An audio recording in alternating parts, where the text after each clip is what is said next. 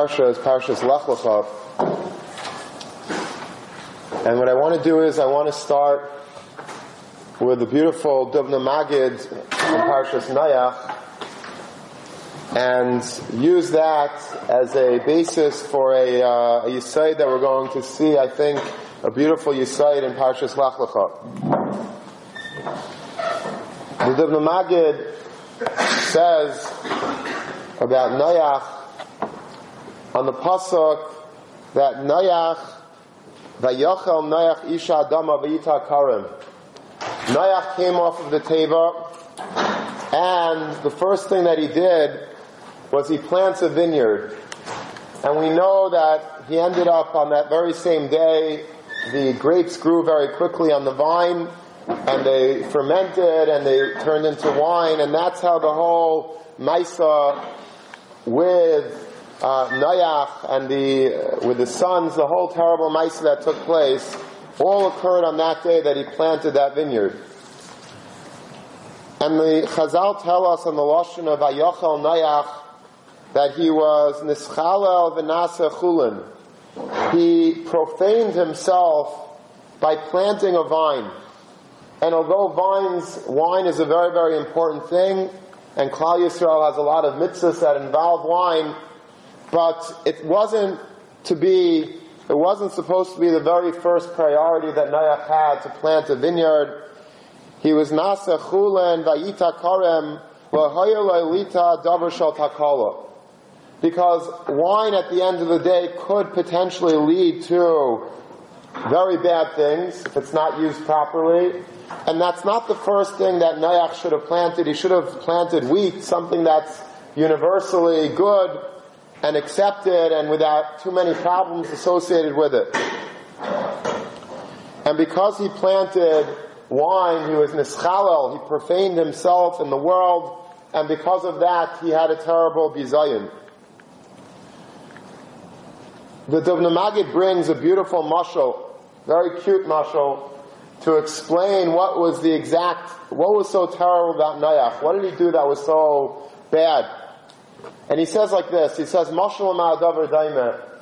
says, imagine a person goes to a tzaddik, and the tzaddik says that the very first thing that you do when you come home will be, there'll be a bracha. You know, a person goes to a tzaddik, he needs a lot of parnasa, he's very poor, and he goes to the tzaddik and he asks for a bracha, and he says, I'll give you a great bracha. The very first thing that you do, as soon as you come home from my house, there'll be tremendous bracha in whatever it is that you do. So, this person is all excited as he's going home, he's planning already what he's going to do. He has a safe in the house, and in that safe he has a thousand dollars, and he's going to come into the house, and he's going to right away start counting his money, and that's going to be what the bracha is chal, he's going to be a billionaire. So he goes home, and his wife is waiting at the door. No, what, what did the rabbi say? How, what's the bracha? He says, go up quickly, get me, get me the money from the safe. She says, what do you want the money from the safe for? We, you know that that's earmarked for a special occasion, for a rainy day. We're not to touch that money. He says, what do you mean we're not to touch that money? I told you go get the money from the safe. I'm not getting the money, and don't talk to me that way. And they start fighting and fighting and fighting. And the Ibn Magid says that was the first thing that they did. When he came home, they started fighting. He says, Baruch Hashem, the fights were going gewaldig. There was tremendous bracha in the fighting. The, the Rebbe's bracha was Makoyim. Instead of counting the money, he wasn't able to get to the money before he started fighting. So that fight was nisparach, and there was niskado. Everything was gewaldig. The shalom bayis was terrible, Baruch Hashem, and the Rebbe's bracha was Makoyim. And the Dubna Magid says that's sort of what the pshat was when it came to Avram, to, to Nayach. The Ribono Shel Olam gave you a brand new world. Bracha, beyond one's imagination, you have a clean canvas. The world is fresh, the world is new. Post Mabul, whatever you touch will turn to gold. The Ribono Shel Olam gives you that bracha. You enter into, into a new world you get off the teva, whatever it is, the first thing that you do, that's where the bracha will be shayra. If he would have done something that was universally great, had he learned had he uh, done whatever he davened, do something good, then that would have been the spark. But instead he decided to go and plant a vineyard. There was bracha in the vineyard. In the wine, the wine had, it fermented right away. He got drunk right away because the bracha was makuyim in whatever it is, the first thing that you do. That says the, the, the, the Magid is why Nayach was so castigated. He should have known the first thing that you do. What was, what do you do first? Nayach, the haskalah has to be with something good. And if you choose something which is sort of a suffix, what will become of it? Then there will be bracha in that, and there was taka bracha, but in a negative way. Just before we get to my part, I just want to shtol tzu. There's a, a maisa, a similar maisa to the Dubna Magid. That's a very, very beautiful, well-known maisa. It's kedai to know. There was a big Hasidic Rebbe by the name of Reb Meir MiPremishlan. And there was a, a chassid that he had that came to a mayor and he said to him, says, I have no money. My daughter just got engaged. I need several thousand dollars nadin to provide for a, a dowry for my daughter. And if I don't get up, if I don't come up with the money soon, the shidduch is going to be broken. The boy apparently thought that I was very wealthy, and they, the, the mechutanim are asking for a lot of money, and I don't know where I'm going to come up with it.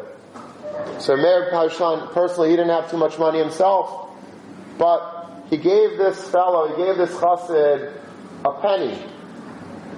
And a very small amount of money, which is more than he had when he came into the room. He was mamish penniless. And he says, take this penny and go back to your town, and whatever the first business opportunity that you have, invest in that opportunity, and you'll be gebenched, similar to the Dubna Magid's marshal." So the Rebbe said to do it, you do it. You go. He went back to his hometown, and he was sitting in like a tavern, and he was like sort of playing with this penny that he had from the Rebbe. And there was a very extremely wealthy person in town and he saw that Yankelo the Chassid, who everybody knew had no money, he suddenly had a little money on him. He had a penny. So, and this guy was a very mean spirited. This rich guy was very, very rich, but very miserly and very mean. And he basically goes to the to, to this Yankala and he says, Yankala, he says, uh, see you have a penny. Do you want to do some business with me? He says, okay. He says, I have a good idea. He says, I'll sell you my Eilam Haba for that penny. He thought he was like making the lechta out of it, you know, like, uh, Eilam Haba, you could sell Eilam Haba. So Yankala, you know, the words of the Rebbe were ringing in his ear, the very first business opportunity that he had, he should invest in. He says, fine, deal. And he gave him his penny, and the deal was done. And people in the tavern heard that conversation, and they got very mad at this rich guy and they started saying, Chutzpah, Yankel has no money. He has one penny and you have to take it away from him with your, your, your, your crazy deals that you're, you're cutting with Yankala. And word spread all through town what a mean, terrible thing this rich guy did, that he sold the Eilam Haba to, uh, to Yankala Chutzpah. Now this guy's daughter was also engaged, and it went to the Mechutanim that he was such a mean guy, this, this Mechutan, and he t- took a, the poorest guy in town, he took his last grush away from him for some deal about Elam Haba, and it got back, and the Mechutanim were about to break the Shidduch, and it got back to the wife of this rich guy, and she said to him, what did you do? First of all, uh, you know, it's disgusting to take away a guy's last penny to make some deal with him, and everybody, the, our daughter is crying in her room upstairs that her her chassan's about to leave her because of this crazy idea. And also, you sold Elam Haba. All that we were working for, all that stuck on any little bit of terror that you learned, you sold it for a penny. So I don't want to be with you. If you don't somehow undo that deal, I'm getting divorced. So he didn't have much he didn't have much choice. He went back to Yankel He says, Yankel uh, says, I want to renege on the deal. So I'll give you back your penny and you give me back my Elam Haba and let's call, let's call it a day. So Yankel said, no. He says, I'm not, the deal's a deal. The Rebbe told me that, the, he said, what Rebbe? So Meir Premishlan, I went to him and he told me that any deal that I go into, it's going to be matzliach. So I'm not giving up the deal. Says Yankel, listen. He Says, don't make me trouble. Says, I'll give you ten dollars. Give me back my Elam Haba. Let's, let's forget this nonsense. Says, no. Says, oh, he's driving a hard bargain with me. I'll give you a hundred dollars. Says, no. Says, what do you want? How much money do you want already for Elam Haba? I says, I can't negotiate forever.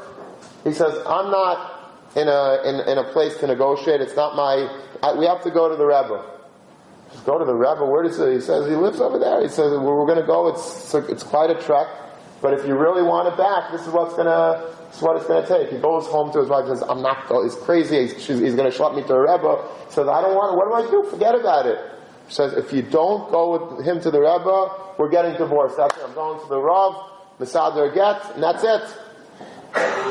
So he goes to Ramein Kamishvan, and the, the two of them stand before the Rebbe and the Rebbe hears the case, and he calls over Yankala to the side of the room and says, how much do you need? Between the chasna and the flops and the, and, and the, and the apartment, everything that you're going to need to pay for the, uh, to pay for the chasna, how much is it going to cost? So I figure about $5,000. So okay. He, goes to the rich guy, he says, give him $5,000, or else you don't get your Elam Haba back and the, this miser was like schwitzing and his whole shirt was drenched. Five thousand dollars for a pashtunkina, uh, you know, deal. That this is ridiculous. Says okay, then no deal. He says okay. He took out his five thousand dollars, gave it to Yankala, and that was the end of the story. But that's sort of what it's like. Sometimes the very first thing that you do, that's what the bracha is shayra on. You go to a, a Rebbe, the Rebbe tells you to invest in something, that's what you gotta do. Noach had an opportunity to invest in whatever he wanted. The very first deal after the Mabul, and what did he invest in? He invested in a little bit of wine. And that's a very, very bad, bad thing to put into. You put into something that's chashuv. And now, to bring it to Parashas Lech Lecha, if you look, the Ribono Shel Olam at the beginning of this week's parsha, similar, similar to what we had in last week's parsha, the Ribono Shel Olam gives Avraham Avinu a bracha. He says, I'm giving you an opportunity. Lech lecha me'artzecha u'me'maylatecha You go, leave your father's house, leave Charan, leave everything that you know. El I'm going to take you to the promised land. There, the Gadol, you're going to be a great nation. I'll give you a bracha, I'll give you whatever you want. your name is going to be famous. bracha. There's going to be gevaldik bracha in whatever you do. When you get into that land, you're going to be gebenched. So let's see, what did Avraham Avinu do? What was the first thing that Avraham Avinu did? If I had that bracha, that as soon as I go into Eretz Yisrael, there's going Behayeh bracha from the Ribono Shel Olam. I would probably go to an ATM machine. As soon as I get out of, you know, into, into Ben Gurion Airport, I go to the first ATM machine, take out money and start counting it. So I'd be tremendously wealthy. Let's follow the trail of Avram Avinu. What was the very first thing that Avram Avinu did when he came into Eretz Yisrael? On which he wanted the bracha to be shayr. So it says, Vayabayu Arza Canaan, they went, they came into Eretz Canaan, Vayavar Avram Baaretz Ad Mekayim Shechem. Avram Avinu, Vayavar Avram, Rashi says, Nichnas L'Seicha, he came into Eretz Yisrael, and he went straight, he made like a beeline to Shechem. What was he doing in Shechem? Rashi says, "L'isparal im b'Shechem." Avraham Avinu, the priority that Avraham Avinu had when he came into Eretz Yisrael was he went to Shechem. What Shechem is like the worst place to go to. You don't want to be caught dead in Shechem. Shechem was the place that Shimon and Levi were going to end up making a milchama against Shechem and there was going to be a danger for them. Avraham Avinu went and was mispalal that they should be matzliach. The very first thing that Avraham Avinu did when he came into Eretz Yisrael, all of the bracha, all of that potential of a yay bracha ringing in his ears, he chose one thing. The first thing that he did as he came into Eretz Yisrael was he went to Shechem and he davened for his children. Avraham Avinu was the Av. His name was Av, Avram, Avraham Gayim, but he was the forefather of Klal Yisrael. He was the Av par excellence in the world. And as a father, the main thing that a father is concerned about is the atzlacha of his children. And so the very biggest priority, the biggest emphasis that Avram Avinu put into when he came into Eretz Yisrael, the what did he want the bracha to be shayr on? The bracha should be shayr on his children. He went to Shem to be misfollow for his children. Because that's where he wanted all of the bracha, the bracha, the V'agav l'shemecha, everything for the kinder. Everything should be for the children and the children alone. that was where Avram Avinu put his bracha. Like put, Noach put his bracha, he invested all of that potential bracha into wine. Avram Avinu put all of his bracha into his kinder. And that's why Klal Yisrael became so great because that bracha that the Ribono Shel Olam promised, the very first thing that he came into Eretz Yisrael, that ye bracha should be shaira on what you're doing when you come into Eretz Yisrael. That's why Klal Yisrael became Klal Yisrael. Because of the tefillos of Avram. I heard once an amazing shot. I heard it from Ratzisyo Salomon, and he said it b'shem Reb Elya Lopian. And you have to remember this, but I don't think I ever said it here. If I did, You'll be Michael me. But I don't remember ever saying it here, Barabim. He says a gorgeous part. You have to remember this. If you look in Machzayim, not all Machzayim have this, but many Machzayim, Art Scroll has it actually, but the earlier Machzayim, the older Machzayim all have it in Hebrew, the original. And it says like this, on Musaf, if you look in Musaf, by the Kedusha of Musaf, of the first day of Rosh Hashanah, and by the Musaf of Yom Kippur. So when the Chazan says Aye, the minig is that the Chazan sings the word Aye. Ah, Aye. And during that time that he sings the word Aye, there's a skula. It's a time for chapping around some bracha. and it gives you three choices. There's a tefillah and it says like this, it's brought from a from the Arizal, that on Rosh Hashanah of Musaf the first day and Musaf Yom Kippur, when the Chazan says Aye Mekayim, he asks for one of three things.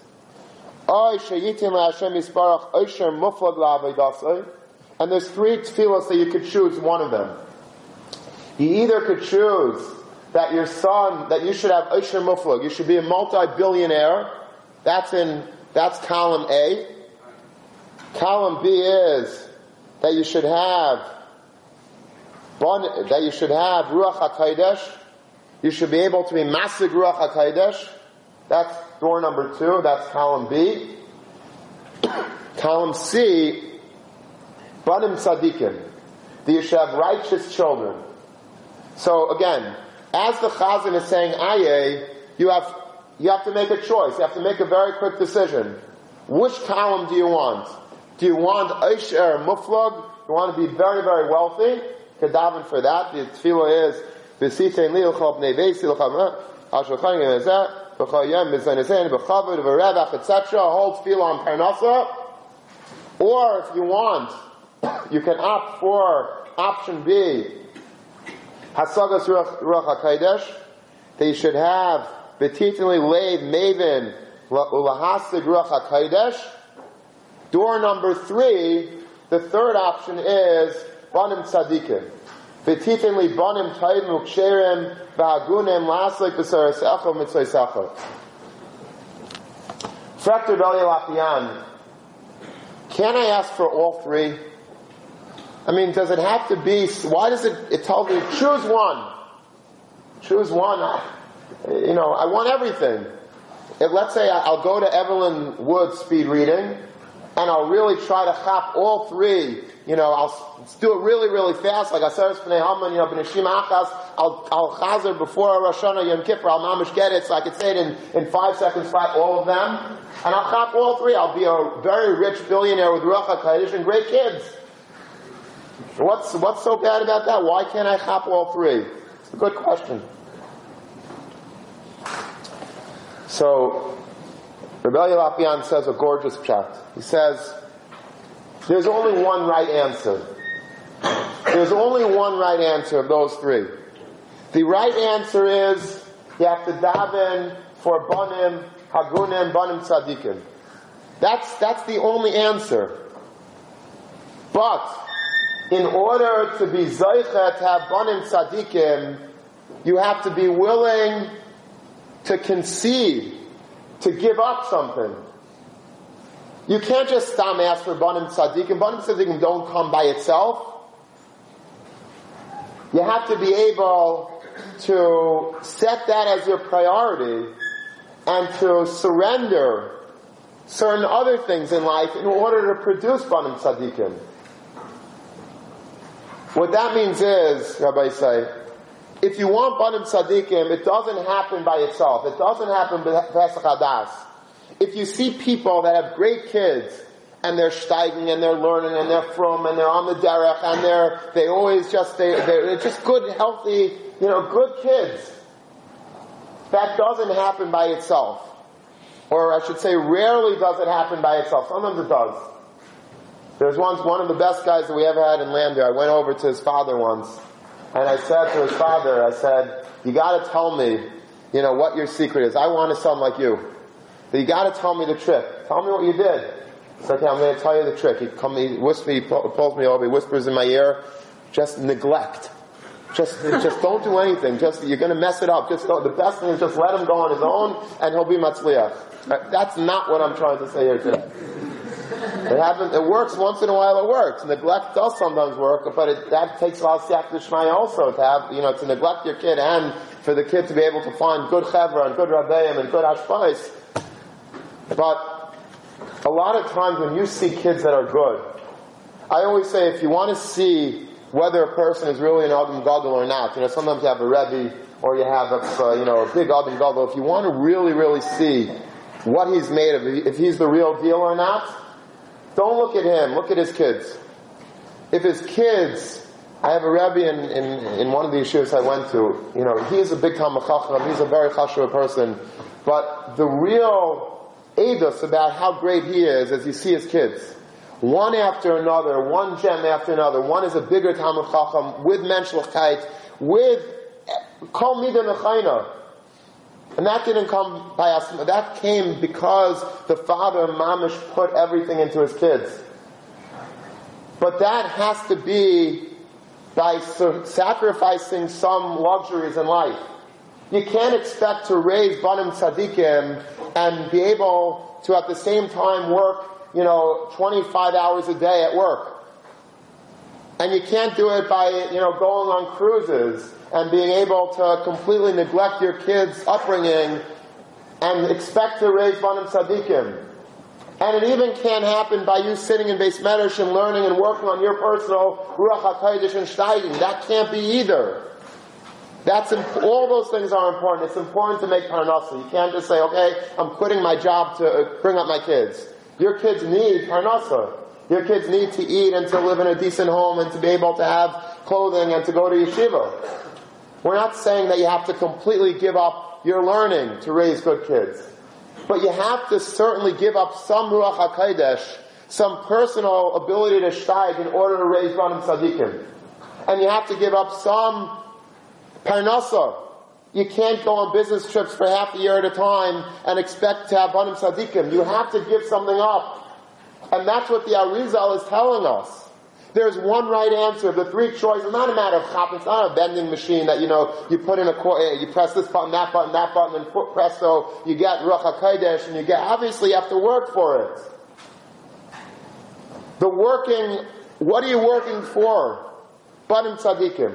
There's one right answer. You have to daven for banim tzaddikim. And by the way, this is if you think, well, he's speaking to the wrong crowd. There's very few of us have kids yet. Doesn't matter. You have to daven already now that you should have tzaddik, banim and before you're even married, before you're dating. You have to think about these things. Because you have to train yourself how to be mechanech a child even now. But you have to give up something. You can't expect to get door number one, door number two, and door number three. You can't do that. It doesn't happen. Even on the price is right, it does. Let's make a deal. That doesn't happen. You get one choice.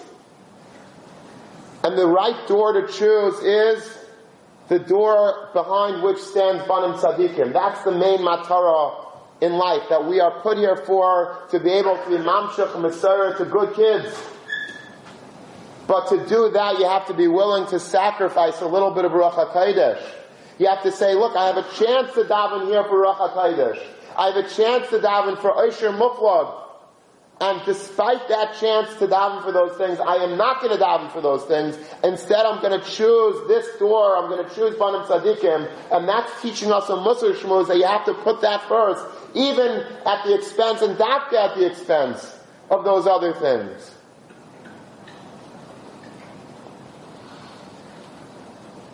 There's a similar part with the Panovich Rav. The Panovich Rav was a Kayin. Rabbi Yosef Kahaneman, he was a Kayin and he was a chashuv kayan, obviously. And chashuv kayanim get asked a lot to be the kayan by a pidyon aben. Uh, by a pidyon aben, pidyon aben is a very rare event. Um, people that have a, uh, a, son, a bachar, who is not, it takes a lot, it takes like a perfect, you know, all the constellations have to be perfectly aligned to have a pidyon aben. That's why it's such a rarity. You have to have, it has to be a firstborn boy, it has to be born natural, a natural birth as opposed to like a C-section. And it has to be somebody who neither, neither grandfather are either a Kain or a Levi, meaning both grandfathers are Israelim. And it would seem like there would be, that should happen more often, but it's very rare. I mean, here and there you, you, you go, you're invited, like, you know, maybe my whole life I, I went to, you know, maybe three or four pidyon bends. Lately in yeshiva there's been a, a rash of pidyon bends. But it's a, it's a rarity. Before I came to yeshiva, I don't think I was ever at a pidyon haben in my life. And by the pidyon haben, for those of you that would understandably not be too familiar with a, with a ceremony, the kayin comes and there is like a, a canned dialogue between the father and the kayin and they're it's like almost like a play, like they're, they're reading from a script.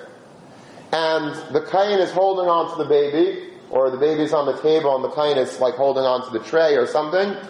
And the father's there standing on the 30, 30th day, 30 days after the birth, on the 31st day. He's standing with five silver coins in his hand. Silver. So you have to use, like, I think now they restart, they started making the silver dollar silver again, but for a while, for many years, it was not silver, so you have to find like really old silver coins, silver dollars, or something that has the shot a certain weight. And this is what the conversation goes like. First, this, the father goes, and he says, Zeb b'chayri, le'imai, it's the mother's first baby, and HaKadosh Baruch Hu commanded me to, to redeem him, etc. Okay. Then the Kayin says, asks a question. My boy is Tzvei. What do you prefer? You, father, dad, what do you want? What would you rather have? Would you rather give me your son, who is a Peterechem Limai, the first, your firstborn son, would you like to give him over to me, to the Kayin, because he has a Kedusha, and whatever that means, but what, what, do you want him to stay in the realm of the Kayin, God, the Kayin? I or would you rather read, give him, give me those five coins that I see, you know, clinking in your hand, and and be paid to him as the Torah commands you to do. And then the father says, Chafetz ani liftai says I would like to please redeem my son. Um, the Halach me pijonik in l'chayvin deraisa, and and take this pidyon, take the money that the Torah commands me. And then the father takes the, the money and he makes a bracha, Shek Hashem says, a pidyon aben, and a shechiyanu, and then the Kayin says, that this is in lieu of that, the money is in lieu of the baby. Very funny conversation going on over here. And the Panovich Rabu was asked to be the Kayin on a lot of pidyon abens. He would often also be asked to speak at the pidyon. He was a Gabaldiga speaker. The, the Panovich Rebbe was probably one of the greatest speakers in the last hundred years. Tremendous, I mean, I never heard him speak personally, but if you see the drushes that, they, that are written down, he's beautiful, beautiful Torah, and he was a tremendous, uh, he was just a great orator. So he would get up at the Pidyon and very often he would say the same bar. He'd say, what's going on over here? What is this, is this, is this, is this a joke? I mean, would any father in the world say, you know what, I'd rather have the fight, you know, I really wanted to go to Carlos and Gabby's for lunch, so keep the baby. I'm out of here. I mean, it's ridiculous. Like, what, what do you do? You think is is this like a rhetorical question? You know, you know, what do you want? Do you want the five bucks? Do you want uh, the five dollars or the five slime, or would you rather have the baby? Of course, the guy wants the baby. What's the, what's the what's the shiloh? So the Rav says a beautiful vote. So it's not an immediate. Of course, the father wants the money. The, oh, the father wants the baby. Sorry, that's Freudian. of course, the father wants the baby. I didn't get too much sleep last night. My baby was up. Anyway, um, the father Zicher wants the baby. What the Kayan is asking, what this whole minig is all about is, it's a Musar Shmuz to the father. What do you want more in life? Do you want money more or do you want to raise a good kid? Are you going to put the mighty dollar before raising good children? Or do you want the baby? Do you want to make sure to invest all of the good stuff that you have, all the extra time that you have, all the love that you have, all the attention, all of the kishrainis that you have? Do you want to put that into raising a good child? My boys say, what do you want? Not today. Of course today you're going to do the mitzvah. But what about, let's fast forward five years from now, ten years from now, twenty years from now. Your son needs you. Your son needs a father to play ball with. Your son needs a father to learn with. This week in Yeshiva, my son, Baruch Hashem, is in fourth grade, until now, was sort of, I was able to cruise, I was able to do whatever. Well, All of a sudden, this week, the first week, a mamish hit me what it's like to be a, you know, father, like really investing time in a son. He had like, it was like final week. And he's like in fourth grade. He already has like, wor- worrying about, he had like six tests this week. On Sunday we had to go over, he had a Parsha test. And then on Monday he had a Mishnayos test. And on Tuesday he had a Milam test. And on Thursday he had a very hard math test. In a couple of years, I'm, I'm, I'm, I'm not going to know anything.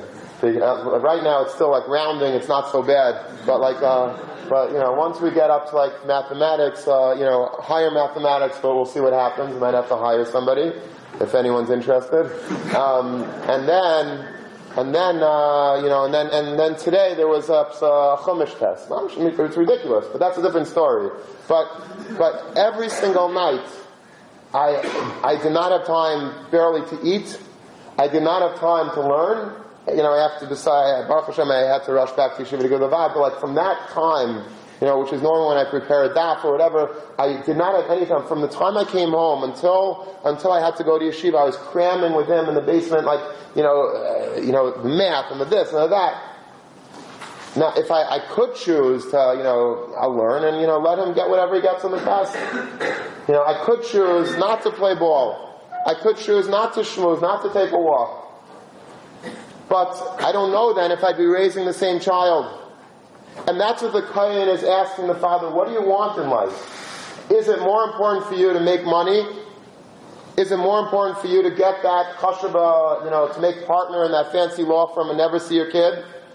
Or to work like a dog in a hospital, to work the grave night, the grave, graveyard shift? And never be able to spend time at home with your kids, or to be able to, or learning and putting all of your taichas into learning and yourself steiging? Or is it important to take the baby and hold the baby and embrace it and make sure that you're the best father that you could be? Where are your priorities? And this is what the, the father has to say, my priorities are with the baby. I'm going to put the baby, I'm going to raise the best possible child that I can. And that's the whole Yisaid of the Pidyon Aben. And I believe that that's the Yisaid of Avraham Avinu.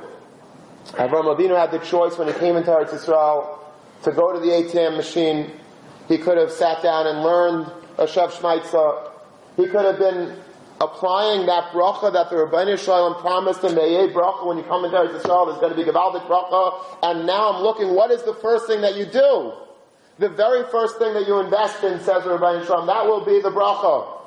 Avraham Avinu did nothing, he went for Shem, and he davened that his, his children should be matzliach. He shall banim tzadikim, banim hagunim, banim mutzlachim. That's what Avraham Avinu teaches us in this week's parsha. Where does the bracha lie? What are our priorities in life? What are we going to do? What's our main matara in life? If we follow Avraham Avinu, our main matara will be to give over to the next star, to give over to the next generation all of the bracha that we can. That's the aside. That's what Avraham Avinu is teaching us.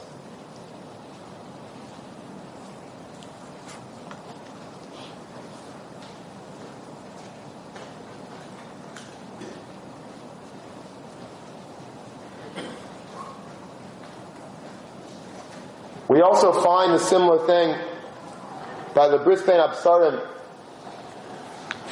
By the Bris Bein Absarim, HaKadosh Baruch Hu promised this week's parsha, Yodaya Teda Kiger Zaracha Beretz Loilahem. You should know that your children will be strangers in a strange land.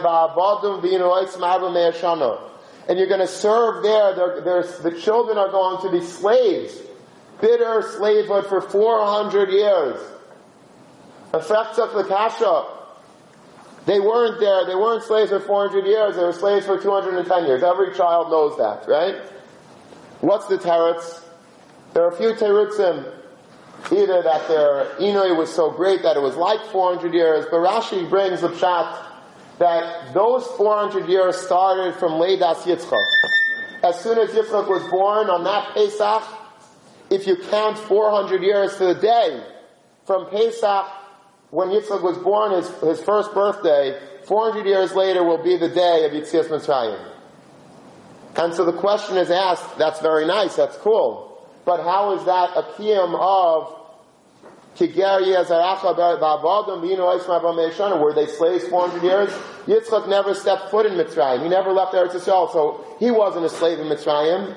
So what does that mean?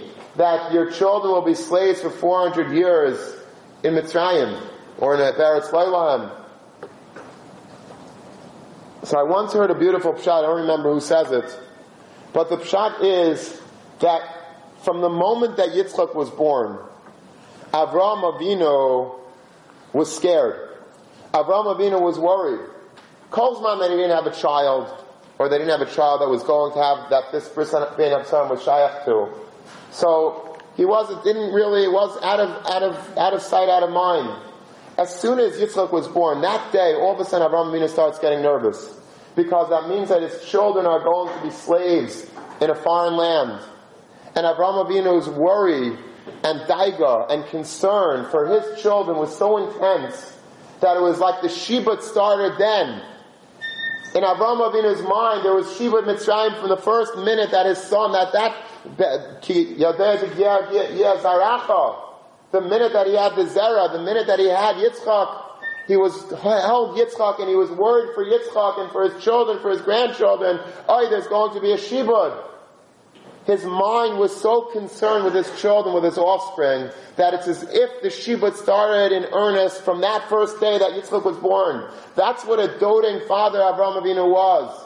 That was his care, his concern, his priorities were so perfect that it was as if the Shibud started the moment that Yitzchak was born. He was, he was worried about him. What would be with Yitzchak, or if not Yitzchak, his, his grandson, his great grandchildren? And so it was as if on a certain bechina, on Olam HaMachshava, on a certain level, on a certain very high plane, as if the Shibud started from that first day that Yitzchak was born. Because that's what Avraham Avinu was. Avraham was such a father that he cared so much about his children. He invested so much concern and love and hope and promise into his children that that's why we're here today. When we speak about Tzchus Aves, it all comes from the fact that Avraham Avinu loved us, cared about us, thought about us, was worried about us, davened for us. The Tzchus of Aves stands for us at The Gemara says that Tzchus Aves is Tamah But Taisa says that if you do the right thing, if you follow the others, if you act like a tzaddik, it still is around. Avraham Avinu's tefillas that he had when he came into Eretz Yisrael were nisparich. There was tremendous bracha. Because that's what he invested in. He put all of the investment of bracha into his children. And that's what we're supposed to do with our lives. Yes, we're supposed to be Talmid Chacham Muvhakim. And yes, we're supposed to earn Parnasa. But the main matara in life, the priority that we have to put in life is teaching our children, loving our children, investing in them, figuring out a career that will be able to taka be home a little bit for our children. And making a lot of time for them and giving them attention and love because that is what's going to make them be able to navigate the choppy seas of Gullus. Look at our generation. Look at your generation. How many of us are not doing so well? How many of us are not here in yeshiva today? And a lot of it has to do with the fact that their upbringing wasn't as good, or they weren't, they had a bad chevra, something happened, but a lot of it has to do with how much love was invested by a parent into a child, by a father and a mother into a child. I saw a beautiful Maisa once that there was a very poor couple who had a lot of children, several children, and they sent them to yeshiva, but they couldn't afford the tuition. The tuition was too high. And so every year they had to go before a board of, uh, you know, a committee, a tuition committee in, in the yeshiva that they, their children went to, and they had to explain, you know, that uh, we can't afford everything. We'll try the best as best we can. We'll give you, uh, you know, a few hundred dollars a month, whatever we can afford. But we can't afford today. Yeshiva education is very, very expensive. I mean, I I got bills at the beginning of this year from between my my my son and my three three daughters. Um, astronomical. I mean, I, I'm mamish almost. I had to call Hatzolah when I opened the letter. Like you know, mamish like like like a number that like crazy number. Um, and it's very hard. It's, this is the number one crisis in, you know, amongst Orthodox Jews today is yeshiva education. It's so, it's so expensive, you know, and, and my kids are not going to some fancy, you know, uh, Long Island uh, yeshiva. It's, it's, it's cheap relative, but it's impossible. It's very hard. Anyway, so people, they went to the, to the committee and they said, we can't afford it, you know, please give us a break, and you have to, you know, anyway, they said, fine, we'll give you a break. And um, and that was how it went. And for many years, you know, this was going on. And they tried the best. They did whatever they could, but they couldn't. Uh, they they just couldn't completely pay even half of the bill. So that's. I mean, this is pretty common in yeshivas, and they have to raise money other ways. Anyway, and they of course they didn't only lack tuition. They lacked a lot of basics. They didn't have so much food in the house. They didn't have. Uh, you know, a lot of the luxuries that their friends had and the other people had, they did not. One day, they were, they got a, uh, you know, yeshivas have Chinese auctions. It's a whole nother schmooze. But basically, it's, uh, basically it's, it's a, uh, you know, an, an, opportunity to make money in a very geschmacka way. You know, instead of just writing out a check and, you know, holding your nose and giving it to the yeshiva or giving it to the shul or giving it to the, you know, the organization, here it's like a whole fun night and you have like a glitzy, you know, brochure and you can win, uh, you know, diamond, uh, diamond necklaces and, and a trip to Eretz Israel, an apartment in Israel or a, you know, a an ArtScroll shas and you put in money and it's sort of like a, like a raffle, like auctions and you come away, you get, it's like a fun way of giving tzedakah. And it's very effective. Organizations can make a lot of money this way. So the yeshiva, or they, so they invested, they went, there's something called split the pot.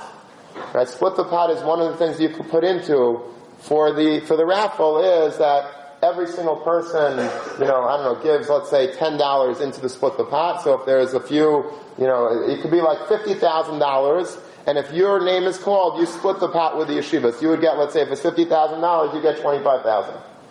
So these people, they they went to this Chinese auction, and sure enough, they put in for split the pot. They won twenty-five thousand dollars cash. They brought it home in like a, you know, like a big suitcase. And, you know, they woke the kids up the night, early the next morning and they put this huge suitcase of money on the table and they, you know, they flip it over and there's like hundred dollar bills and twenty dollar bills and twenty five thousand dollars cash is a lot of, it's a lot of, it's a lot of cash. And the kids are like rolling in and they think they're rich and they're finally able, you know, to, you know, to get their, uh, you know, their DSs or get their, uh, you know, be able to maybe buy a pair of normal sneakers for once or buy a baseball. And they're so excited. The kids thought, wow, we're rich. We have everything that we could possibly want now. Baruch Hashem, thank God we finally, you know, struck it. The parents then, they put all the money back into the bag so come with us. They take the kids into the car. They go into the yeshiva. Kids say, okay, we'll see you later. No, no, come, come, come. They go straight into the executive director's office and they say, we owe you this. And they gave the entire $25,000 as tuition, all the tuition that was owed, you know, going back a couple of years. And they said to the kids, this is what I want you to see. You are the most important thing in our life. You are what we're investing in. We are putting our last dollar into you. And you should understand that and appreciate that. All of these types of things, a guy would never do this in a million years. 90% of Goyim, and maybe 90% of Jews won't either. But the Jews that would do it, it comes from the DNA from Avraham Avinu that Avraham Avinu teaches us that you want to know where the bracha lies. The bracha lies in making sure that we have banim hagunim, banim tzadikim. Avraham Avinu davened and cried in Shechem and all over Eretz Yisrael to make sure that his children should be erlich, that his children should be honest and ethical and good and pure and holy and righteous. And that's why he was zeicher to a Yitzchak because of a bracha. And that's why he was zeicher to a Yaakov, and that's why he was zeicher to the Shiftei Kah. And that's why he was Zeichet to Moshe and to Aaron and to David and to Shlomo and to Yosef, everything. Ad Hayom. All of the tzaddikim in this room, he was Zeichet to because he davened. All of the Bnei Torah, all of the Yidden that are Shemer Torah mitzvahs that do the right thing, all because of Chosabis. All because Avraham Avinu, instead of doing anything when he came to Eretz Yisrael, when the Rebbeinu Shalom says, you go into Eretz Canaan, the Bracha, and he had a choice of doing anything that he would have wanted. He went to Shechem and he davened that my children should be matzliach. And he never stopped davening for us. And that's why, as Chaim Volozhiner famously says, all the things that we have, all our brachas were because Avraham Avinu did so much for us. He worked so hard himself to be kind of good things for his children. Today it's Keteva Mutva. It comes like almost naturally when we when we're meiser nefesh for things. It's all from Avraham Avinu by the Kivshan Aish. And when we suddenly, says Rav Chaim Volozhin, have like a, an urge to make aliyah, to move to Eretz Yisrael, it's because of Lech Lecha. Whatever Avraham Avinu did, it made it, he put into the genes of Klal Yisrael all of this good stuff. He davened for us, he cared for us, everything is for Kinderlach. Everything was for Klal Yisrael. That's what Avraham Avinu, Av. Avraham Avinu, the very first thing he was, was an Av. He was a Tati par excellence.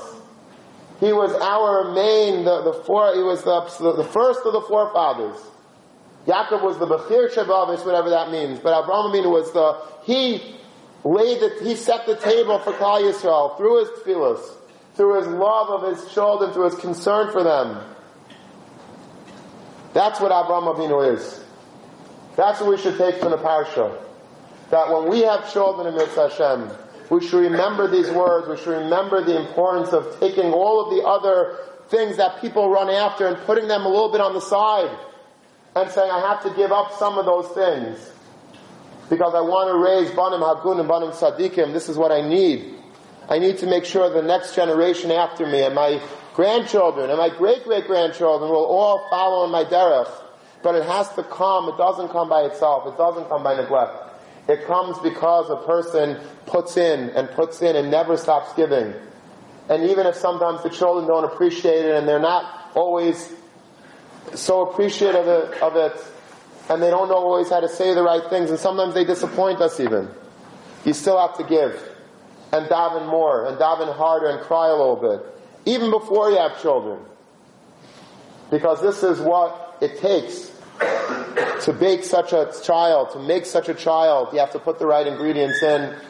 And the better the ingredients, the better the cake. And so Mitzvah Hashem, we should learn this from Avram Avinu, Parshas Lech Lecha, see what the first thing is that Avram Avinu did when he came into Eretz Canaan. And that is where the bracha lies.